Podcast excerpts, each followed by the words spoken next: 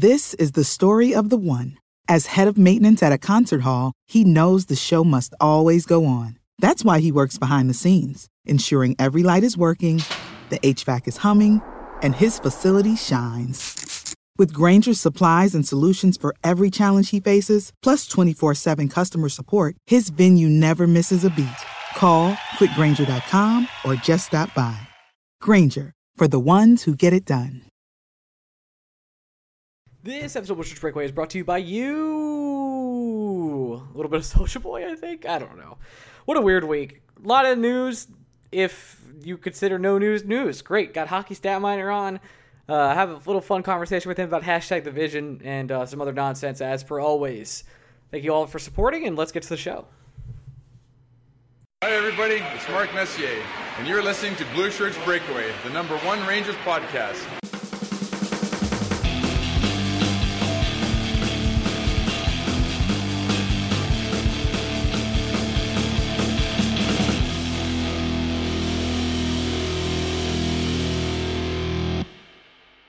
Busher Breakaway fans. Welcome to the week of the Busher's Breakaway. I am your host, Ryan Beat. I'm here with my co-host, Greg Kaplan. We are both of theathletic.com, where you can go subscribe for a dollar today. That's right. I think that was a native ad. Uh, Gregory, say hello. come home yesterday or mid-afternoon Uh-huh. from a weekend in the woods with some friends. Okay. Great weekend, disconnected from the world, but very tired as you would expect. Best feeling, though, to disconnect. Like, one of the best. Put my shit down immediately. Hmm Go down to my little betting notebook to write the bets I had won and lost for the weekend. so, Gregory. As I'm finishing writing in this betting notebook, Ryan, Yeah. on the windowsill, I see a massive bee. Just big ass motherfucker. Quick No shout out to way- the big spider that used to be in your window. Yeah, move. I've moved. Yes. Different apartment. So uh, I, I I ceded the deed to that building to the spider. Gave up. Moved. Yep. This bee. I don't like bees. We don't agree. They lean one way. I lean the other politically. We we're just we don't we don't. There's no middle ground for us. Uh, every time I see a story about the bees dying and how it's bad for the world, I'm the guy in the background you might hear. Oh, wow. "Is it? Um, anyway, to be or not to be. be Ryan. I'm just too tired to deal with it. Too fucking tired. Figured it's been in the house all weekend. It'll figure itself out, right? Yeah. Go to bed. Wake up today, half hoping that the bee would be in the exact same spot. You know it's not. Of course. So now there's just this big ass motherfucker hanging around somewhere in the house. hmm I got no idea where he is. No and, idea. And he's hunting you right now. Is, is that is that our cold open for today? I believe so. I had there's no other. I, I assume that bee has read every Tom Clancy book that's ever been in existence, and he's Well- plotting some shit. he heard you talking. Don't think he didn't hear.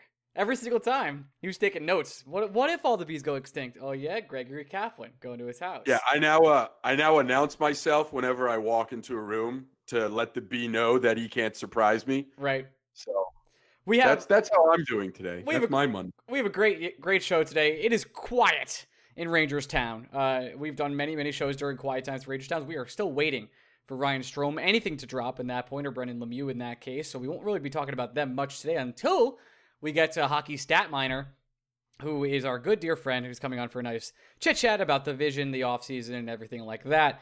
Uh, that all being said, Gregory, today the only news I could dig up today was from our friend AJ on Twitter. He did a running dialogue of the live Zoom press conference with Alexi Lafreniere and Braden the Josh Schneider. Uh, supposedly, here's things I've learned. I wrote down a couple notes. Uh, Lafreniere is a giant gummy bear guy, which I think is a weird move. No, I don't think it's a weird move. He's still a child, so he's still in the phase in which gummy bears are delicious. Do you grow out of gummy bears? Is that a thing? Uh, I think you grow into a phase where the gummy bear now needs to have some like THC in it. Got it. That makes sense. Yeah, no, that uh, shout out to New Jersey. See what happens there. um, all right, now uh, let's go to the next actual point. So JD also stopped by and said, uh, you know, these two two players are great leaders. What do you expect him to say? But he did answer a question on uh, two important topics, which I thought were worth nosy to actually talk about on the podcast. First, uh, this was JD on signing Jack Johnson. We were looking for a penalty killing defenseman. Pitt was 10th in the league. last year, and JJ is a workout fiend. He hits the gym a lot. And these young players are going to see how it's done and how hard you have to work and how much time you have to put in. So the guy really is into weightlifting. So there you go. That's why we signed him. He's a PK. Yeah, I just the, the the PK point again. It's John Davidson can say that, and it's factually correct. The Pittsburgh Penguins were a great penalty killing Spot team, no lie. which is why it's, it's great that Jacques Martin is here with the New York Rangers. He's going to help the Rangers tremendously in that regard. Uh, but every time anyone brings up that point, it's important to point out that the Pittsburgh Penguins penalty kill was significantly worse when Jack Johnson was on the ice for them. Have to Their penalty kill without Jack Johnson would have been one of the three best in the league. So, yes, it was a top 10 penalty kill unit in the league. That is true. No one can refute it. But it is also irrefutable that when Jack Johnson was killing penalties with the Pittsburgh Penguins, they simply were not as good.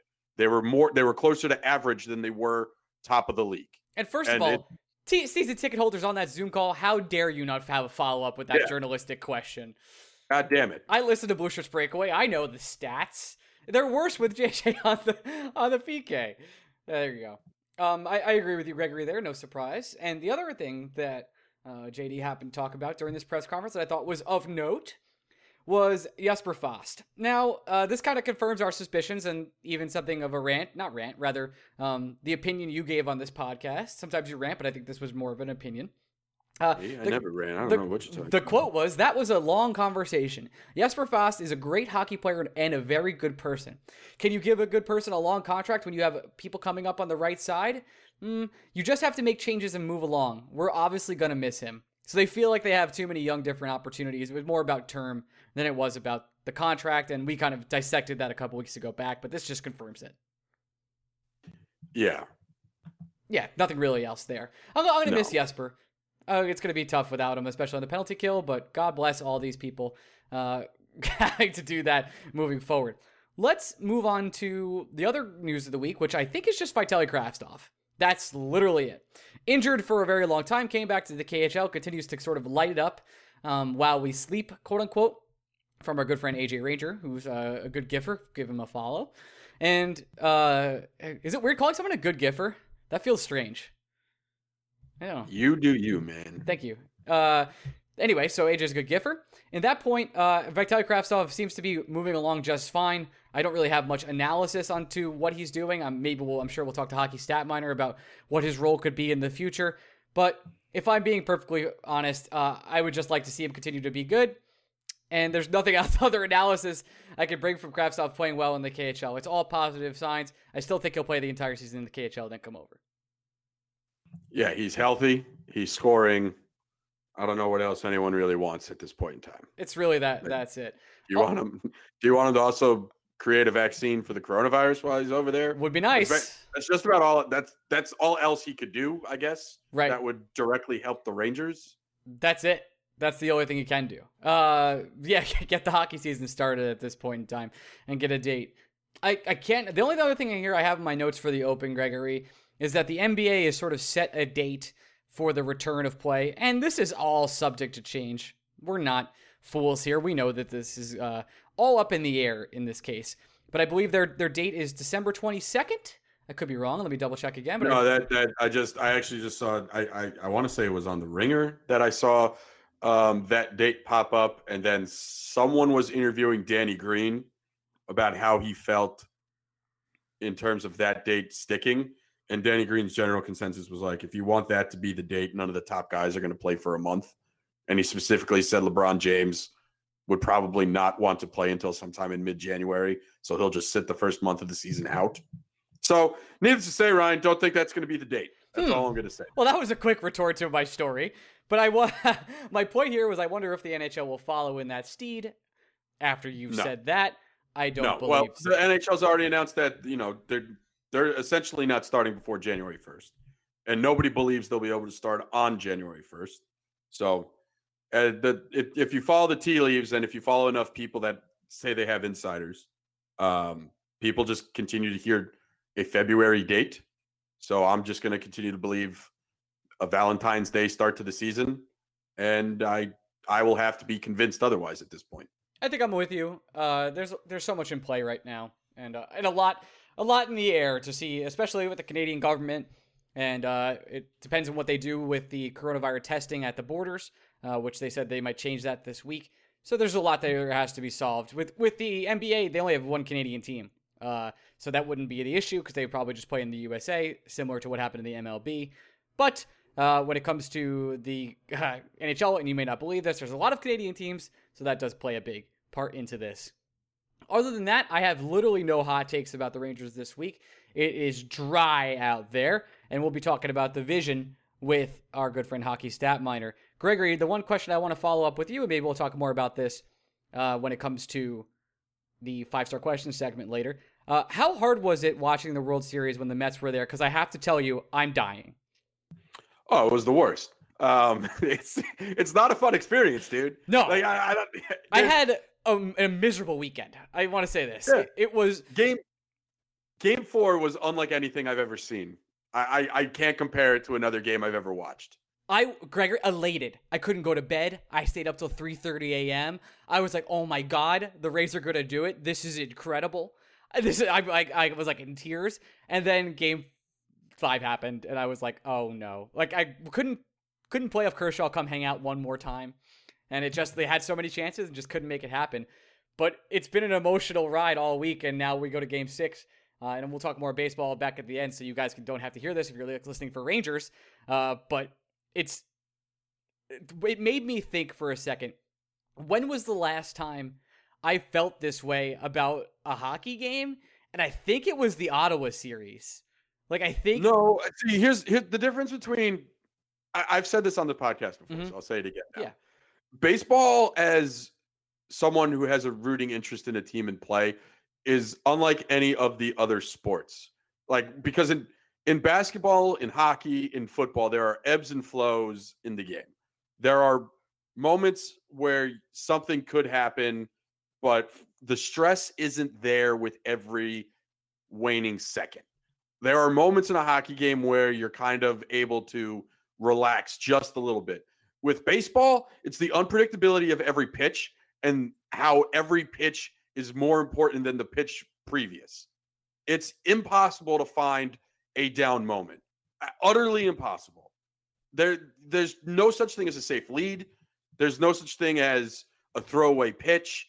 There's no situation that makes you feel safe and secure there are times in playoff hockey games where you're kind of just going with the motion, the flow, rolling with the wave, and you're going through the motions. It doesn't exist can, in if, baseball. If you're up three nothing in hockey, most of the time I kind of agree with you. Like where you could like kind of ho- hopefully coast to a playoff win. I, wa- I wonder if you ask Carolina fans out there how stressed they were when they beat the living hell out of the Rangers this play-in season, uh, and I, I can imagine it was very much not stressed. I kind of agree with you in the aspect of like every single pitch has been brutal for my brain and my emotions. But there were there are like very few times when in hockey, especially when you become uh, totally relaxed. Like they, they are there, you can get more relaxed. But in a one goal game, usually I would say that the the intensity is matched. Uh, especially in the game seven overtimes, etc. You know how that goes. But there is it is strenuous to survive a World Series, and it's been really really tough. I don't know if I'll ever get back, and that's why I'm trying to win this one. It's hard. Yeah, I don't I don't think anything comes close to playoff baseball in terms of constant level of stress. Ranger over, hockey, over, I don't. Overtime it has to be close.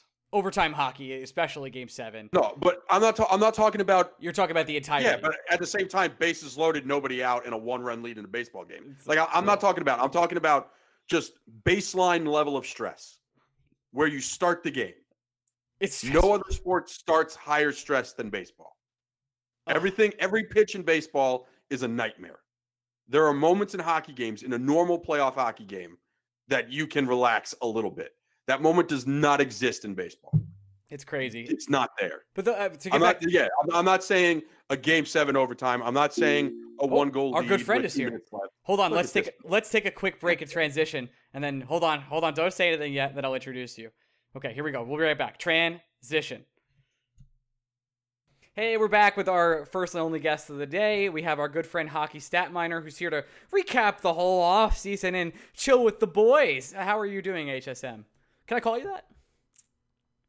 Uh, you know, Mika's fine. I kind of, Okay. I low key hate that handle name, by the Do way. Do you? That makes me want to say it more. You know it's, that. It's, it's like in the ether now, so I can't change it. But All right. Well, how do you spell it, are you Mika? In this case, M I K K A. What are you doing? uh, you know, an M and then yada yada yada, Okay. an A, and you know, Yeah. whatever you got to do. Okay, but just get it done. I like that attitude. Uh, we were talking briefly right before we started recording about the week Henrik Lundqvist uh, got bought out by the New York Rangers, and um, a good time. You know, it feels like months ago at this point. Um, and we were recapping what happened that week. Uh, can you remember things that went wrong that week for me? Out of curiosity. No, I was I was telling Ryan before the break. It's like, okay, Hank gets bought out. Like it sucks for all of us, you know. Yeah. sentimental. hmm And then like Ryan, I'm just like imagining Ryan like, oh, this this week can't get any worse. And then Vince comes out like the next couple of days, like, by the way, I'm starting to podcast. I'm gonna try and eat into the Rangers podcast market share. Then first, then says the city's big enough for the two of us. Clearly, it is not.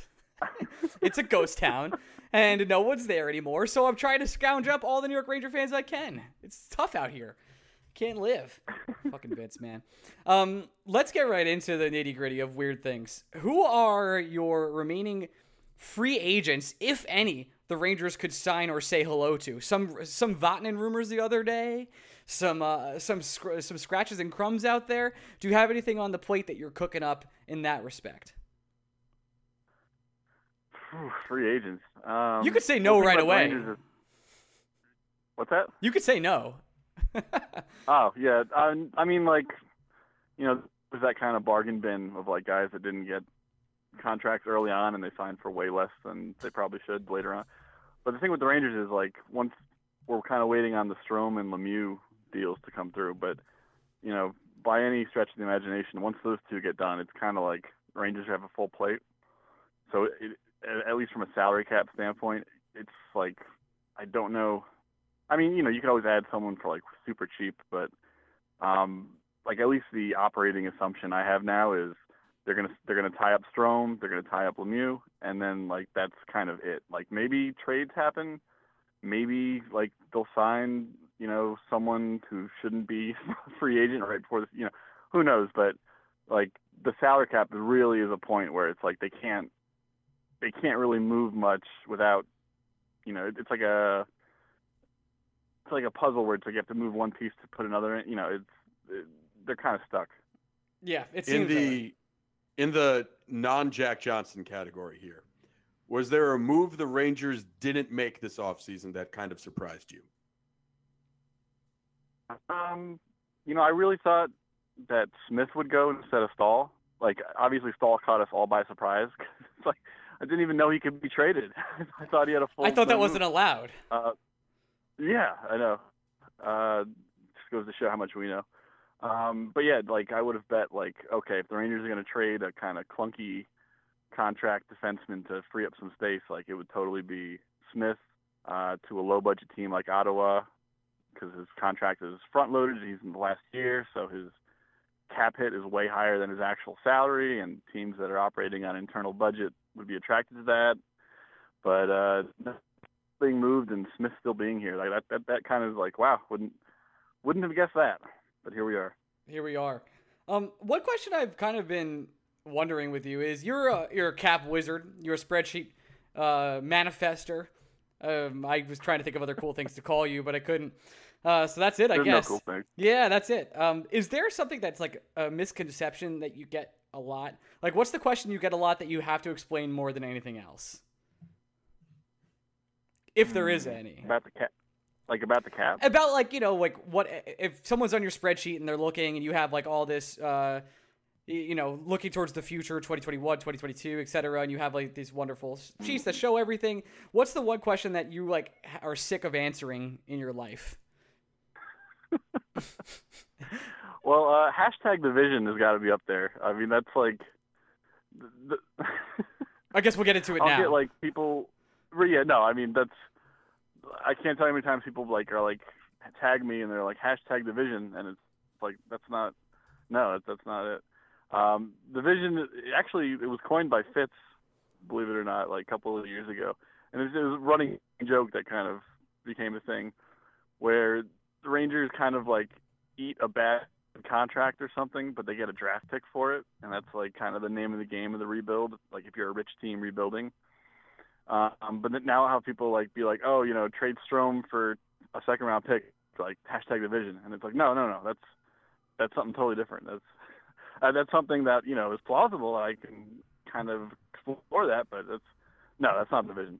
Um, but as far as this season, the performance bonus stuff has kind of been a, a kitschy thing um, where it's it, it's kind of complicated and it's kind of hard to explain like in a sheet in a cap sheet. Um, but basically, what it is is if a team has enough performance bonuses up to a certain level, uh, it's seven and a half percent of the cap ceiling. So doing the math, it's like 6.1 million. If you have more than that, everything over that kind of counts against you, but it doesn't.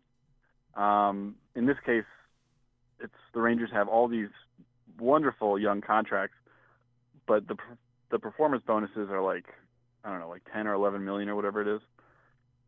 So everything above 6.1, it kind of counts against the cap, but it doesn't. Because it's like money they can't spend but as those players earn uh, performance bonuses, um, you know, like Kakko, Igor, Lafreniere, uh, and a lot of people have little ones. Um, those, if they as they earn those, that overage is going to like kind of those bonuses will eat into that money charged against, but technically they just can't spend it until the end of the season. But it's it's really hard to explain yeah, I honestly, uh, I still don't get it that much. I know that they can only spend a certain amount because of the bonuses, and that's where I was confused. I, I even saw like some pretty like I, who I thought were in the know like hockey people that going into the free agency were like, wow, the Rangers have so much cap space to do to to do whatever they want, uh, and that just was not the case. Right. Yeah, and it it, it it's like uh, how I explain it? It, it, it's kind of it was kind of made so that you, there's two ways you can get performance bonuses. You can be a rookie and like get performance bonuses, or you can be over 35 and get performance bonuses. And the idea was kind of like, okay, well, you can't stack the team with, you know, Joe Thornton and Henrik Lundqvist and you know all these guys where you pay them nothing like as base salary, but then you know, oh, they play 40 games, they get five, five million. Like you can't do that. But with the Rangers, it's kind of this like it's very uncommon for a team to have this many high quality entry level contracts. So basically, long story short, this team is going to have a four million overage in performance bonuses. So that kind of counts against the cap with them. But at the end of the season, wh- whoever earns what, like if Laugh, uh, you know, dominates and yep. like earns his two and a half million, if Igor dominates and earns his, you know, two and a half million, like that month that overage like that'll take care of it like there won't be a bonus there won't there won't be a carryover to next season but in the meantime like you can't you have to treat that money like it's already being spent does, does that make sense yep i think i think so gregory do you get it I do. No. I it, it, it, it, you you keep putting money into your Roth IRA and you can't take it out, and if you take it out, you get penalized. Got right? it. That's how that works. yeah. Yeah, that that's it. That that's how I'll think about it. So it's just the, the Rangers keep putting more money in the Roth IRA. You can't. And at the end of the year, the Roth IRA will close. The Rangers will get that money back, maybe with a little interest on it. being bang, boom. But that money's not available to them right now. Like it would be a bad idea to take all your money out of your Roth IRA and put it on Lafreniere being the Calder, right? Because that's stupid. You guys shouldn't joke about the Irish Republican Army. I'm just saying that right now. no, but it's the Tim Roth Irish Republican Army, so we're doing fine. Got it. um, no, it's and also just like as like a cap nerd for the Rangers, like this has never been any like never have the Rangers had like stacked entry level contract upon stack, you know. Um, so this is kind of like new territory for us. Um, it has kind of happened with other teams, but it, it, like literally like the CBA kind of didn't expect a team to have this many stacked ELCs. That's kind of like the, the, more or less of it, and the Rangers are kind of a little more handcuffed, uh, hand, handcuffed because of it. I guess the, the Lightning didn't really have this either because a lot of their potential superstars were from later than the first round too. So it's not like they had those bonus deals. Right. Yeah. Like, it, it it really is like more of a. It's like draft pedigree. Like if you're taking like at the tippy top of the draft, like you're gonna get it. Um, but it's also the dudes that do four years of college and then become free agents. Like Kevin Hayes had a max, um, but he was like the only one, right? Got it. Um, so, but like it, the, the way it works, it's it's seven and a half percent of the cap ceiling. So Mhm. seven and a half percent of eighty-one point five. Like it, it, it's not Math, meant math, to like usually, yeah, like usually like you have to try, you have to like go out of your way to try to puncture it. But the Rangers have just had such, you know, let's, let's you know, success really with getting these young players in such a short period of time. This year is like kind of a burden for it, but next year it's gonna like shave off a lot because Igor is gonna be done, Mhm. and that's he's one of the max. And it'll be it'll probably be a little bit next year, but like not, you know, a four million performance bonus overage is like. I don't know the exact history, but it, it's got to be crazy. It's got to be up there. You know what I mean? When does the narrative of Kakko's performance bonus is actually hurting this team's chances to win start? When people start turning on the Lord and Savior himself this year? Uh, I'm just Hmm. trying to make up a, a new NHL conspiracies. That's kind of my new gig. I'm down with conspiracies. Don't don't worry about that. Um, no, you, you, next year it's going to wind down because Igor is going to be off his contract, so that's going to like shave three million off the performance bonuses. okay, okay. Um, Nils Lundkvist, is, if he comes over, he'll probably get some, assuming uh, K'Andre Miller is a roster regular. Like he'll have some, but it, like this is the worst it's going to be. I'll put it that way. Like next year maybe it'll be like one or two mil or whatever it is. Doesn't help that they have like $80 million in dead cap space from buyouts. So, Right. Yeah. That Like, kinda ne- next year's gonna like next summer is gonna be like this weird like you know imagine walking around next year with five pound ankle weights and then like you know July first or whatever they get taken Whee! off like that's how it's gonna be. Yeah. Really. all right. Well, I guess one of the things I, I want to talk about also with you at this point in time is do you think the contention window is sort of open next year? Because this year, we I think we could all agree, like maybe this year is still another year for hashtag division, which I used that wrong because we're not taking any contracts or anything like that. But uh, it, it, to use your terminology as eating shit for draft picks, and um, I think in this case, losing another year where you're terrible is sort of uh, eating shit for draft picks. You talked about just a second ago. Hey, I like NHL conspiracies. Did we sign Jack Johnson for the vision to get one more high draft pick? I'm out here. I'm out here grinding. I'm making content. What do you want? No, yeah, I appreciate that. Um, you know, the perfect definition of the vision is what Detroit did to us. Like Detroit, the vision to us, where they they eat one year of Staal and they get a second round pick. Um, but no, as far as the contention window, yeah, it, it, it's really going to open up next summer. Um, not only because the Rangers have a bunch of dead cap evaporate, but you're also going to be on the other side of the expansion draft, and that's really important because it's like if you've tried to trade, you know, let's say Georgiev, DeAngelo, Buchnevich, you know, whoever, Mm-hmm. the whole market is revolved around, you know, hey, we have to be able to protect whoever we get. Uh, you know, how much can we offer for a guy where he's going to cost one of these limited protection spots? Um, so as soon as that's over, you know, it, it, it's like, yeah, okay, the Rangers have a lot of dead cap going off, but it's also like this kind of inherent trade barrier that the expansion draft represents that that's lifted. All of a sudden, you know, teams that were maybe interested in Georgiev this year, but it's like, oh, well, we have to protect him, so maybe we don't want to offer as much as we could. Uh, like that's gone. So yeah, next year is going to be totally different. Um, as far as Jack Johnson, yeah, uh, Johnson and I guess Strome, if you want to like maybe guess where I'm guessing he's going to get a one-year deal. We don't know, but that's kind of a good guess. Um, those guys can totally get traded at, at the deadline, and the Rangers get picks. Um, but you know, it, it just seems so silly to trade Marc Staal for a second-round pick to get one year of cap space, so you can afford Strome, so you can trade Strome and hopefully get what like the same pick. I mean, Mm-hmm. if you get a if you get a late first for Strome at the deadline, that's like a marginal upgrade from what we paid to get rid of Staal to keep Strome in the first place.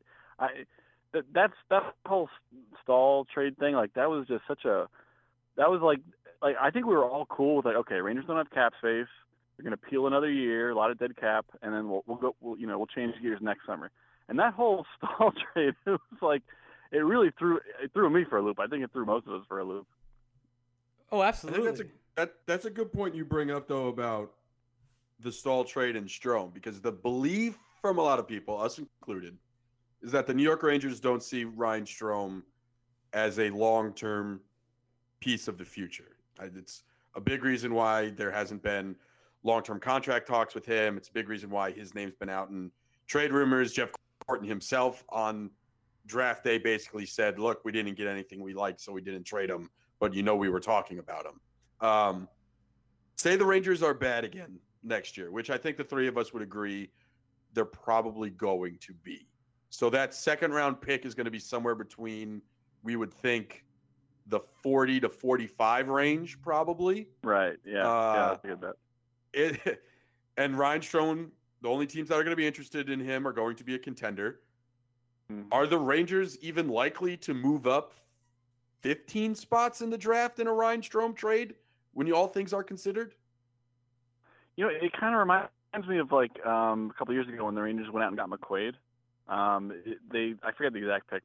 but, Like they traded a pick for one McQuaid's last contract year, and they played him, and then they traded him for the deadline, and they got the same pick back, but because it was a contender, they like basically they moved down in whatever like third round, fourth, round, whatever it was. Four, it was a They fourth like round pick. moved down fourth round back. Okay, they moved down in the fourth round for one year of McQuaid, and it's kind of just like, couldn't you just sign a defenseman free agent and just keep your pick? I mean, like the whole point, like if if the Rangers are just gonna peel like peel a card off the deck and just kind of make their moves next summer, like why wouldn't you just hold on to that second round pick and and I mean I guess you know the, the money's tight, but the whole point of peeling a deck, uh, peeling a card off the deck, and kind of being marginal next year, let's say, is you like the one benefit is like you get rewarded in the draft. So trading the 40th or 45th overall pick to get rid of Staal, and you keep Strome and you use the savings on Johnson. It, it, it it's like it, it's just one of those like lateral at best moves. You know what I mean? Like that was the whole season. That was the whole story of the offseason was it's like at best it's a lateral move at best. Right, they feel like they have the pieces already in place. I mean, they already have, like you said, we're loaded with ELCs of young emerging players, but you always want to be moving towards that. We're building towards a dynasty goal, and that wasn't really like a, what we consider gaining value. It wasn't. It might have been lost value, but it wasn't exactly gaining value either. And I wonder if they feel like they gained value with JJ. By uh, that's what I'm calling him now, by the way, JJ.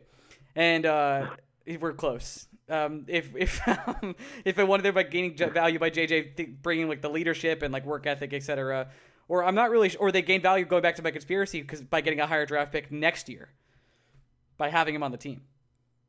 Yeah, uh, I mean, I think the fact that they they hired Martin and like Johnson has played in Pittsburgh, like it's probably just you know Johnson's his boy, and they're probably over.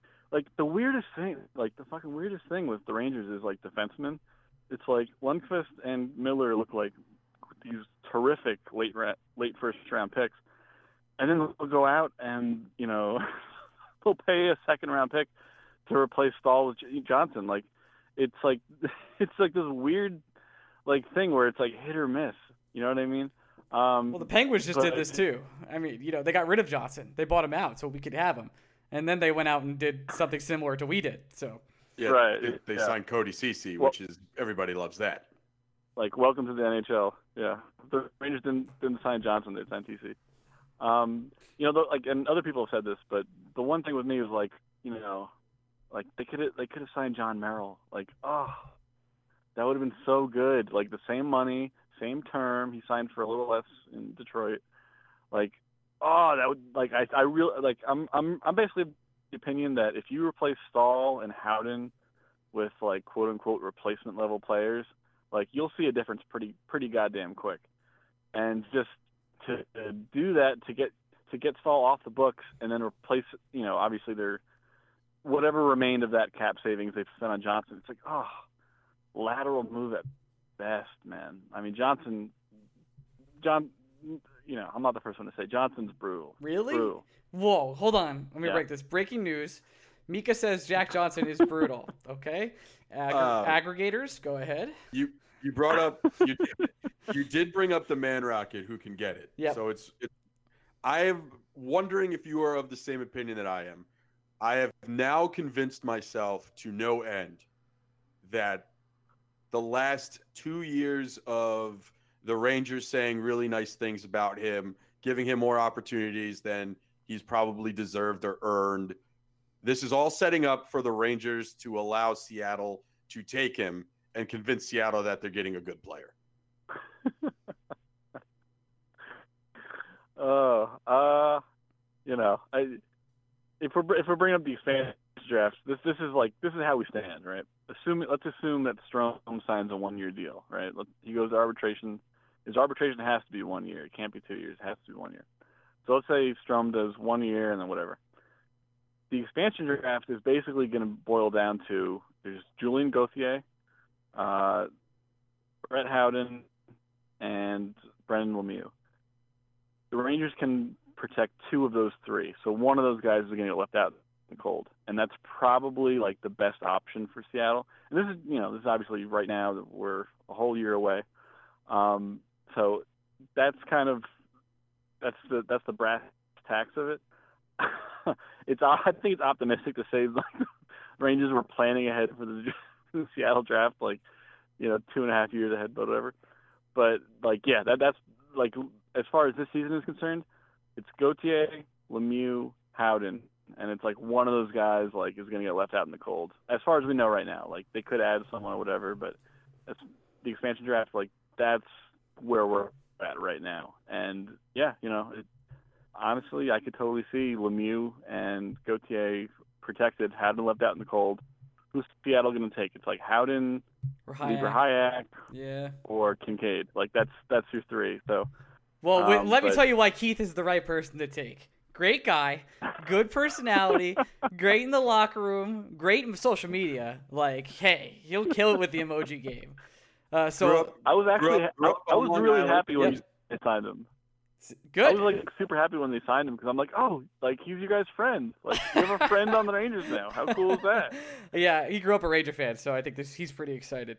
Uh, if he ever gets a start and we're allowed to be there, uh, we'll be front row center, screaming our heads, heads off, and he'll definitely hate it. So there you go. um, with I just did the um thing. I'm trying to stop saying um, but I can't do it. I don't know what's wrong with me. Pro- actually, I know what's wrong with me. Everything. There you go. With with that all being said, Elias Andersson was sort of traded at the draft. Did that surprise you at all? Uh no. I mean, it's kind of like the chances were that like he was going to get dealt. I, I I thought maybe like one chance was like they would hold on to him because he was actually, if you talk about expansion draft, like he was expansion eligible. Yeah. So like if he like rebuilt his um resume over in Europe and then, you know, Seattle's looking at oh, do we take, you know, Brett Howden, Libor Hajek or, you know, Lias Andersson who just had a great year in Europe. I mean like, you know, there's kind of, it, almost like a, a floating bargaining chip maybe there to like not cuz you know, I mean I think the writing was on the wall that Elias was not uh long for the Rangers franchise after he left so unceremoniously. Um, but no, I mean, I did, at the other hand, it's kind of like you know, it, it makes sense the Rangers would uh, uh, at this, you know, how many more, how much, how much longer are the Rangers going to rebuild? We don't know, but it's probably let, you know, more often than not, it's going to be less. So it's like, yeah, liquidate Elias while you could. Um, a late second though is kind of like, uh, I mean, you know, didn't we didn't we get more for Bob Sanguinetti than we did with Elias? Like, but you know, it, it is what it is. It is at this point. I, I I mostly brought him up because I did think he would be like the potential pick for the Seattle expansion. But to get, I guess, a Right, late a late right. second round pick and a player that they like in Cooley, a very cool pick. Nice, thanks Ryan. Um, yeah, it's it's a brutal week for us. Okay, just stick with me. what I a weekly basis I deal with this, Mika. it's You're here, you're here one Monday night. This is me every week. twice a week actually, which makes it way worse. Um, I'm sick of The it too. the I like second- to the imagine second you guys show- like actually second- hate each other. it's not so secret. It's uh, we talk to each other only on the show, and Look, the things the things that made Mike and the Mad Dog so great in the early 90s, late 90s, early 2000s, because those guys didn't like each other. And we're just trying to replicate that. And I think we're doing a great job. It's true. It's true. We're out here grinding every single day, hating each other. We try and keep it too. We, we have fights uh, to, to purposely keep the intensity between us. It's like kind of like training. It's nice. Um, Are you guys still at the are you, are you guys still at the consecutive streak like Yeah. hundred? Yes, Well, what's welcome. Welcome to uh, episode 258. Two weeks from now, we will have our five year anniversary of never missing a show, and we have special guests lined up, such as nobody. Yeah. Well, in my defense, again, I was in a cabin for a weekend with I, no I wasn't attacking you there, Greg. Unfortunately, I just uh, we- This is this is the bullshit. Mika comes on here, starts stirring the pot. I I wasn't bit, attacking a bit you. too much. I promise. Uh huh. Oh, Uh-huh. me? Couldn't be. Couldn't be you. I'm sure we'll have the guy. some- The guy who the guy who trades goods for elk meat is coming on here and disturbing shit. 20 Deer pizzas. 20 pizzas is worth a deer. Period. End of story. Especially an eight pointer. Oh, Just saying it. I've learned a lot about you, guys hunting. don't even, you guys don't even know what you're talking about, but continue. Okay. I could use that as the open of the show for the next 20 years uh, if we're alive. Um, 20 years, like, like like we'll be doing the show then. That's pretty funny. Um, but yes, it's uh, it's been an interesting off season. I don't know what to expect, and I don't know when to expect hockey again. Uh, do you have any? You have, obviously, you're an expert analysis and not only economics but also uh, disease control. When do you th- expect the NHL to come back? well, I'm a, I'm an expert in disease control in the sense that I take penicillin until it stops hurting the pee. Great. So that's that's my expertise. Great job. No. Um, Happy happy to hear that you No, pee uh, regularly. Good for you, man. Oh, this show's gone off the show off. This got off the rails yeah, now. This is never. This is this is not going to make it to air, is it? Yeah. Okay. Yeah. Oh no, it's making it Um, to air. Oh, Someone yeah. will yell at us that it made it to yeah. air. No, and we'll then get deal a message that's like, "Hey, can you please take that out?" And then we'll take it out. Yep. Um, no, you know the one interesting thing is like if there's going to be a shortened season, which Mhm. like there, there is. I mean, it, it's going to happen. Um, it like it kind of benefits the crappier teams versus the better. Like if you're a really if you're the best team in the league, like in theory, let's just say in theory, you want you want a hundred game season. You know what I mean? Because the more games you play, the less like luck factors in. So if you're the best of the best, the more you play, the less luck, you know, matters. Whereas if you're maybe the Rangers and you're kind of on, on the fringe and like it's kind of maybe you'll make the playoffs, maybe you won't. You know, a 40 a 40 or 50 game season could be huge. Um, you know, one thing is like think of Igor, where it's like imagine if he just goes like out of his mind for a week or two, um, and you know the game, you know he could steal games. It's like you know if you steal a couple of games in a 40 or 50 game season, you know that's like double of what it normally would be. Um, so I, I do think of that where it's like, okay, if, it's going to be a 48 game season, like who knows what swings? I mean, imagine you know, imagine if a play, whatever the team, imagine someone's hurt for a month in a 48 game season, like that's huge, that's massive. Uh, so I do like think like people, are, you know, I, I do tend to agree. It's like the Rangers better, like more or less, the Rangers are probably going to be the same. It's like I, who the hell knows, but it's like that's what the off season is telling me. Um, but it, if it's going to be a shortened season, it's like, oh yeah, like if you're not an elite team, like oh yeah, yeah, let, let's let's roll the dice and let's let's hope for some for some good luck waves. Um, so we'll see. I I'm I'm interested to see if uh, like if Igor starts for like let's say like 75% of the games, like what's that going to mean like in terms of standing points? You know what I mean? Like if if Igor really is, and I dare say like if Igor really is Hank 2.0, like imagine Hank like think of Hank 10 years ago where it's like you know 2009, 2010, 2011, like he dragged these sub-average teams to the playoffs like through sheer will, and it's like you know 40, 50 game season. Like I could totally see Igor doing that. So that's that's my that's my take as far as next season. I mean, who the hell knows? One of the things I, th- I find mo- most interesting there is like how it affects the game experience because I, I think 82 games is too much. I really I've been on record saying this. I think uh, the lesser amount of hockey games you have actually brings up the excitement for hockey fans and also increases the quality of games. Like, I, I think the players will be more fresh, they'll be more active, and th- since the games matter more, and they clearly do, there'll be more of an emphasis to bring sort of your A game instead of sort of taking the nights off or um, going out and partying the night before. Like, uh, uh, you know, they have the the right to do whatever they'd like before before games, but I think if they were they would take the, seri- the season a little more seriously if it was 60-ish games. I don't think we're going to get to 60, but I think we'll end up around the 70 number. Because uh, I know Gregory, what point you'll make here is that they're they're going to stop before the Olympics. Well, it, it it's not, they're not going to have a choice, right? Like if they want a major television provider to show their uh, games, it's not going to be NBC, and NBC owns their rights. So at at some point, the decision's going to get made for them, and you're going to get to a point in mid July where con- contractually NBC is going to tell them nothing we can do. Congratulations, your games will be shuttered. Like we're out. We have to cover the Olympics. That's it. Um, Mr. Mika, any I I saw you tweet the other day about group projects and how unfair they are. Do you realize that group projects just prepare you for the actual world?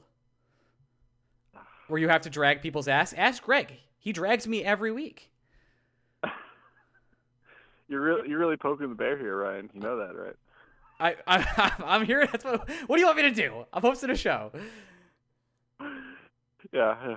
Free agency was three weeks ago. What are, you, what are you gonna do? I have nothing. No, um, If, No, if you yeah. want to, if you want an actual Ranger question to bail you out of this not good question that Ryan just asked, I I genuinely. got I got you covered. Okay, do one. Uh, Go ahead. What um the the Rangers we've talked about how much they're going to be almost essentially the exact same team on paper with the exception of uh, a new fourth line winger, a new Jack Johnson in the mold of Marc Staal, and maybe one other new left-handed defenseman. Is there are there current Rangers that you want to see put in situations that will challenge their games and allow the Rangers to learn more about them on the fly? Like for me personally, something I've talked about on this podcast too many times to count, but it feels like it's being set up for this year. I am dying to see Adam Fox on the penalty kill. And while I know the mm-hmm. Rangers are going to look the exact same next year, that is one thing they can do to be different. Is there something in that vein you think the Rangers should be doing to appear different, even with the same pieces? No, That's a good question. Um, the two things that stand out to me are number one, like the kind of idea that DeAngelo flips to the left side, and we'll see how he does there. Like that could be a huge, uh, like huge, I don't know, audition or whatever you want to call it, um, because it's you know the Rangers are so stacked on the right side with right-handed defensemen, where it's like okay, you know you have Trouba with an immovable contract, you have Fox who, God willing, will give us McDonagh years, and it's like almost like DeAngelo is like almost like the odd man out and is like not long, but if he can play serviceably on the left side, that'll change that'll change a lot of things. Um, so if they if they actually do like move DeAngelo to the left, and he you know that'll be huge whether he can do it or not or whatever. Um, that's one thing. The other thing is Chytil, where it's like the Rangers have these like if you know if we're thinking like long term, how Chytil does next year like could like you know be this huge linchpin because let's say again let's say Strome signs a one year deal and in any event he'll be gone next summer. You know it's like okay, and the Rangers are going to shift gears to be to like open that window of contention next summer. It's like okay, are we dealing with Zibanejad, who's the first center, and then like can Chytil play second center? Is he going to be still the third center with upside? I mean, he's grant, granted he's still young, he's 21, um, but it, that could and then you know of course you have Zibanejad, who's then going to be a year away. So like there's like this like butterfly effect with like how the Rangers are going to deal with their centers going forward the next one, two, three years. And I, I really, I really do think that if Chytil just like takes this huge step, and it's like, okay, window can open next year, and Chytil can be the number two center, that's going to like be like door A. But if it's like, eh, you know, he's 21, he didn't, he's kind of conservatively growing, like he didn't take a huge step. We'll put him on the third center to open the window next summer. That'll be like door B. So those are the two linchpins as far as like the long term you know what are you know what is our decision process going to be those are like two of like the huge like you know if DeAngelo thrives on the left side versus he, he can't cut it um or he Chytil's like oh yeah he can be a second center you know 18 months from now versus like no we have to treat him like a third center you know until he proves otherwise those could be huge pivotal moments as far as the Rangers and all their options to open up next summer. I think that's it for me, Gregory. Fi- great Oh, now, final. now you don't want him to talk about group projects? No, I'm good. I think that was a f- great final question. Do you have anything else you'd like to ask our dear friend Mika? I, I hate I, I I cannot tell you how much I hate group projects. Like I no, tell I, me. I, I cannot tell you I hate them. it's just the real Uh, world, man. You got to drag people that suck all the time. I will. Uh. I will just. I will just You- add. You're to just trying to get me to like get angry, and like you shouldn't be doing that because I've had a few drinks. I had might get. I had uh I had this conversation the other day, and I was like, hmm, because I was on your side, but then I was like, wait a second, that is the real world. So Oh there you my go. god, Fun times. Uh, I, I'm, I'm, just gonna wring your neck, Ryan. You know that, right? Yeah. like someday I'm gonna find you. I'm, I'm in Philadelphia. You can find me. I'm hanging out. Come chill. We'll have a couple. That's it. What was uh Mika? What was the beer of choice tonight, or was it was it a, a hard liquor kind of night? No, no, no. It's uh Blue Moon. Oh, you know, the classic. it- Yeah, you know. I mean, it's like it's half mainstream, but it's also like you know, not piss beer. So Yeah, I get it. All right, man. Thanks so much for coming on, chat a little bit of Rangers with us, and uh, I'm sure we'll uh, talk to you sometime soon. Uh, probably on the Twitters.coms, and uh, also in, on, on this stupid little podcast sometime in the future. Brian, leg, I'm your biggest fan. you asshole. All right. See what you did there. I'll talk to you later, man. Bye. hey, we're back. Our good friend Mika. What a what a gem. Always a good time talking to him. Wonderful guy. All right, we're gonna do some five star questions. Um, and if you want to leave a five star question, you can go to iTunes, leave a five star review on the show. We'll read them on the show. That's how it works. dude. every week. And uh, let's get right into it, shall we? This is from uh, Rangers fan Rock again. Uh, it says, "My favorite podcast host. Can the Red Wings be interested in offer fielding offers for Dylan Larkin? I feel like he's a great piece for the Rangers to go after.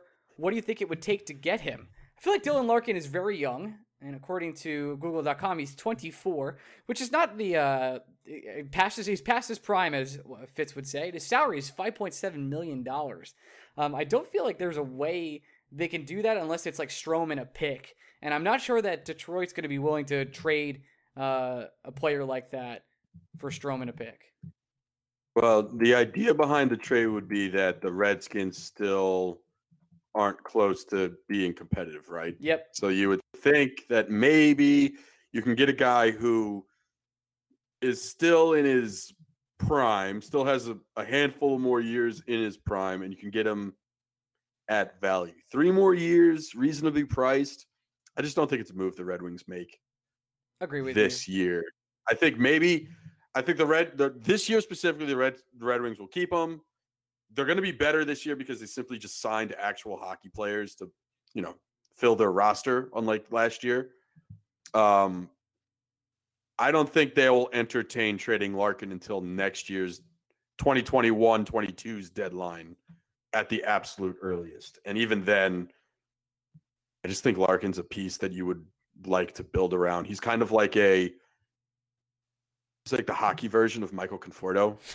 Give it even Why? Why? I just Why? I think it's funny because I'm trying to think of what the hockey version of Michael Conforto is, and I I, would, I wasn't thinking Dylan Larkin.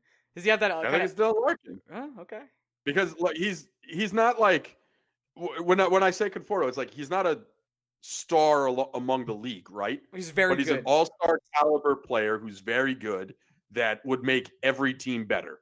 Correct. but he's not he's not good enough where you're going to get three top prospects for him but he's not bad enough where you're thinking of trading him either. So it's like he's he's a he's whatever that next star there's star right. and then there's that next level down that is it's better than very good but it's not star. And that's like the conforto level that dylan larkin is on Okay, this is from State of Course. Uh, what's next is for Alexis. Okay, so you're 19 years old. You live in Canada. You just became the number one overall pick. This sounds like somebody I know. And you have to relocate to New York. Does mom and dad pack up shop and move?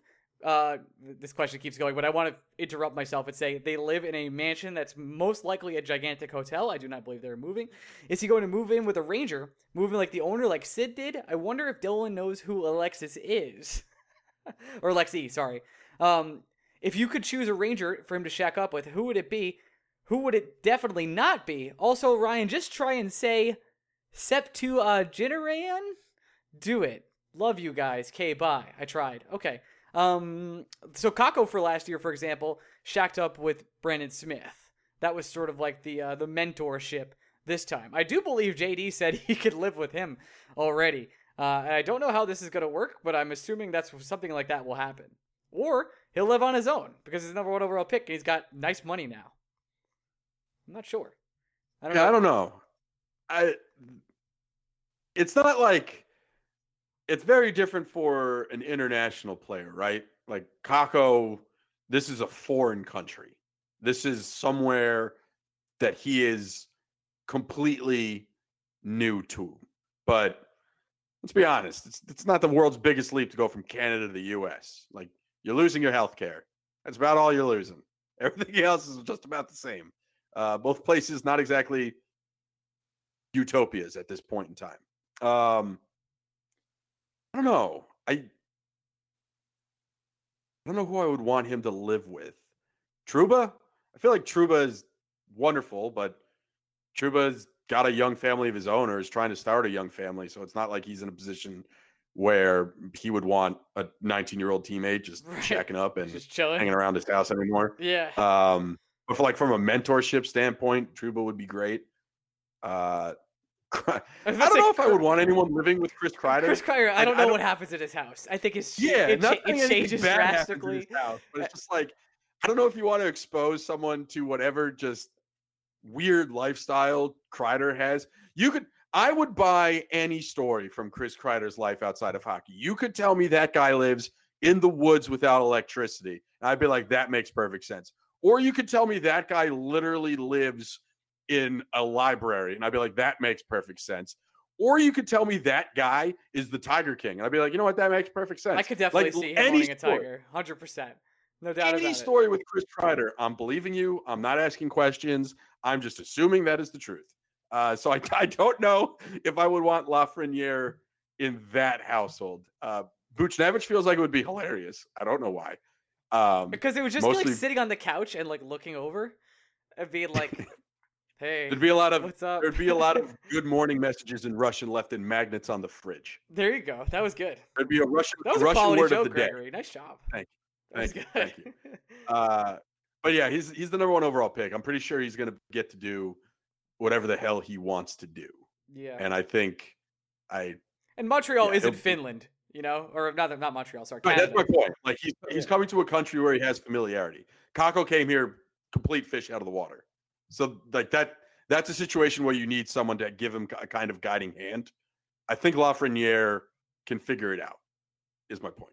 Uh, this question is from from slash nine seven six nine. Nice. Um, it's bit long winded. And he even says this is long winded. So I'm gonna go right to his question. Uh, he he asked, "What are your guys' origin stories, and when did the love and obsession start for you?" Uh, Ryan, are you reading this out loud? Yes, I am. Greg, and also uh, I would love to hear your Mets story. For me, as an eight-year-old, I once spent the opening weekend after the World Series in '86 uh, in Philly as the same as the same hotel as the Mets. So much Coke, a cola for me. Ryan, good luck to your Rays. Keep entertaining speculation and information on what's come with the Blue Shirts. Praise be and thank you. I think we've gone over this before, but I grew up uh, a Ranger fan. I remember watching the game when I was like five years old. I was at my dad's house. Surprise! Oh no, it was an apartment. I don't want to give him credit. Um, and I think that the game was on, and I was super pumped. I had a Brian Leetch poster over my bed when I was a kid. Fell out of luck, out of love of hockey in high school, and then fell back in love around like 2011, 2012, and that's just the whole story. Um, yeah, with the Rangers specifically for me, my dad didn't care about hockey, still doesn't care about hockey. Um, so it was kind of just a passing fancy for me to have in the winter months between Mets games. Uh, the Mets, my dad was just diehard Met fan, so I grew up a diehard Met fan. No one would have ever known. yeah, that that one is so much simpler. Uh, I probably I wasn't really big into the Rangers until I got to college, and then I interned with MSG, and I would say I became a lot more interested in the Rangers during that internship because it was my job to become a lot more interested in the Rangers during that internship. Right. And since uh, Greg worked at MSG, uh, we have a yep. great relationship with them and they love us. Fantastic. Us. Absolutely. Uh, they should. We don't say bad things about MSG. That's the crazy thing. I know we defend MSG pretty often, but uh, you know I reached out again about uh, having Alexi, some guy number one overall pick on this, and the the, the exact quote was, mm, "I think we're okay." so uh, we'll try again, you know, in the future. They love us. We'll get, we get along really well. So Interesting. Yeah, I don't. It's it's not a sexy story. It's just the more you are exposed to the behind the scenes of an organization, I think the more you become interested in that organization. I had a good experience, so I wanted to learn more and become a bigger Ranger fan. Big bang boom. All right. Uh, this question is from Casey from Boston. Greg and Ryan, thanks for maintaining the podcast over many, many months. Cheers to five years. Though I haven't been with you for the very uh, from the very start. I started listening after the 2017 draft, and it's been a Tuesday morning requirement from that listen ever since. I'm seriously uh, to go out of reading this question. That is unbelievable. I think that makes you some someone that's put on a list. But I thank you so much for doing this. Um, ever since I listened to that, I'm perplexed about the Seattle expansion draft coming up. Not for one reason or another, but because I believe past behavior leads to future actions. This all leads me to my point about the expansion. At the time of the Vegas expansion, John Davidson, as president of CBJ, not only gave up William Karlsson, but also a first rounder to uh, to incentivize his selection. Would a bonehead move like this happen again? But this time, would it be from the NYR roster? Am I insane for thinking this way? Would love to hear your thoughts. Get, oh wow, this is hilarious. Maybe getting Hockey Statman or an OT would help ease my mind on this. Thanks. Well, I got great news. I think we eased your mind earlier. Uh, I, th- I do think Howden is sort of the go-to pick right now for the expansion draft. Well, it's not just that. I think it's giving Davidson more credit than he would want in regards to that Karlsson expansion draft trade. Like John Davidson, I think in his role as president is willing to help lay the groundwork for what he wants the organization to do, certain players he values, et cetera, et cetera. But I, I don't think it was John Davidson's brainchild to do that trade. I think Jarmo Kekalainen had free reign to do what he thought was right and what he envisioned would help his team. And if he had a question for John Davidson, I think Davidson would be more than happy to weigh in.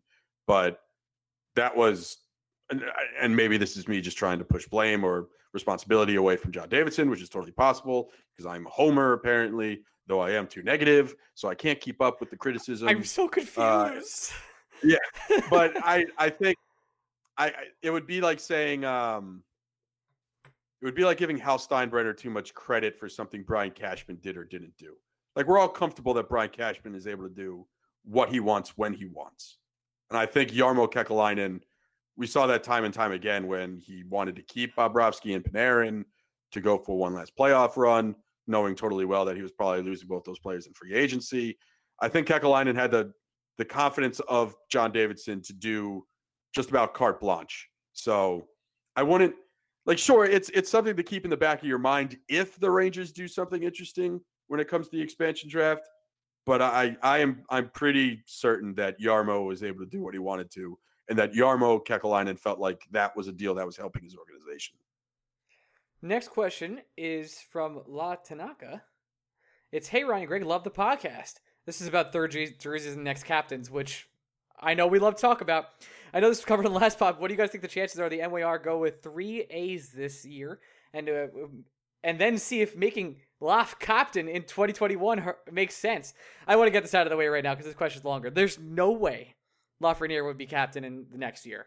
Like it's just it's not about that at that point. I don't think they would make a player that's even even with the talent that Lafreniere has, and even if he's going to be the best player on this team for years to come. I can you remember a second year captain ever in any sport, Gregory? Ever? I don't think I mean, so. Sid Sid got the C pretty quickly. I think Eichel got the C pretty quickly. I think Sid's like a different breed. I don't know. Yeah, but it I don't know. I don't think we have to worry. I think worrying about who wears the C and who doesn't wear the C is the same as worrying about what the third jersey is going to look like for the New York Rangers. Right. I just think react I, react to it when it happens. Don't I don't give a shit what happens before that. I, I don't. I hope I hope they have a third jersey and I hope it's absolutely wild, but I know the Rangers and they won't do it. I don't think Lafreniere is going to be captain next year, and uh, I do think it'll be Mika or Kreider to sort of answer your question again. And it would be nice to have a third third again if it's not the Liberty or something else. Again, I want it to be insane. It will never be insane. I I saw the Ducks one that's like jumping off ice and it looks terrible, but I kind of love it. Although all my be. Um, next question is from ADB1680. Hey guys, big fan of the podcast. Whenever I read Corey Pronman's analysis and scouting reports on the Rangers prospect, everyone except K'Andre Miller seems to include some version of the phrase makes up for average skating with great hockey sense. Do the Rangers have a particular preference for skill over athleticism, or is it just hard to find guys who are truly great skaters? Thanks, Alex. I think this is a tremendous question and very informational.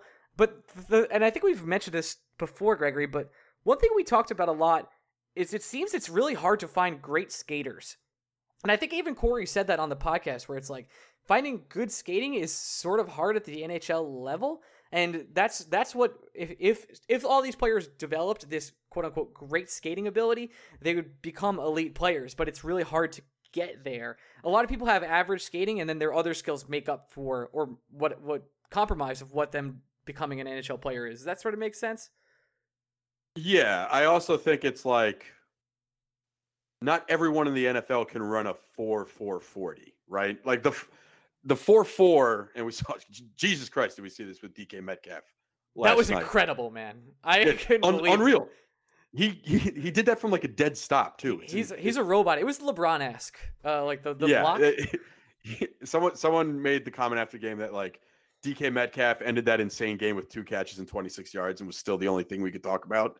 Um, I, I I do think of skating in in the regards like if if we were talking about people who are fast in the NFL or people who like Derrick Henry doesn't run a 4 4 40, but he makes up for his lack of breakout speed with just being a brick shithouse that you can't tackle. So like there there are with every player, there's an there's something else you could be doing in your game to make up for a lack of another element. Like five tool players, right? Not everyone is going to have every tool, but if one of your tools is exceptional, it'll make up for your worst tool available. Um, and I, it when we think of skating, we think of you know just going in a straight line very fast or having elusiveness and stuff like that. Obviously, is much more technical than either you and I understand, and it's a lot more technical than I think a lot of people understand. Um, but you also, it's one of those things where you know it when you see it. I think it's what eye test people like to point out the most. Um, but it's, I also just think like skating is a catch-all phrase with NHL prospects. It feels like because just about if if you really wanted it to, anything could really fall under skating. If you're trying to say a generalization about someone's on ice performance.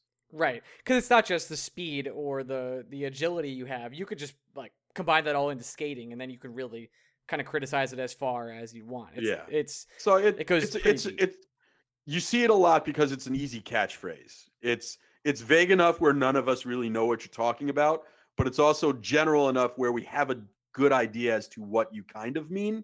Right. So it's it's like something you say where if you say it, I can't say for sure you're wrong because I'm not even sure what you're saying. So you're saying enough of something where I guess you're right. Welcome to. Just think you described the podcast. And anyway, on that note, we're gonna we're gonna end. Uh, we'll be back uh, later this week. Uh, send us things you want to talk us to talk about on BSBOT or any weird topics you want us to cover. We'll be back then. Uh, love you guys. Follow me at tw- on Twitter at mean, follow Greg at Bullshit Break. Bye. This is the story of the one.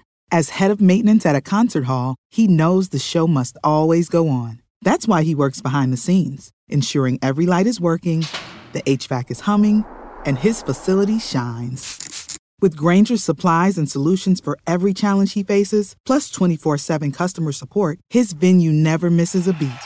Call click grainger.com or just stop by. Granger, for the ones who get it done. When you need mealtime inspiration, it's worth shopping Kroger, where you'll find over 30,000 mouthwatering choices that excite your inner foodie. And no matter what tasty choice you make, you'll enjoy our everyday low prices, plus extra ways to save, like digital coupons worth over $600 each week. You can also save up to $1 off per gallon at the pump with fuel points. More savings and more inspiring flavors make shopping Kroger worth it every time. Kroger, fresh for everyone. Fuel restrictions apply.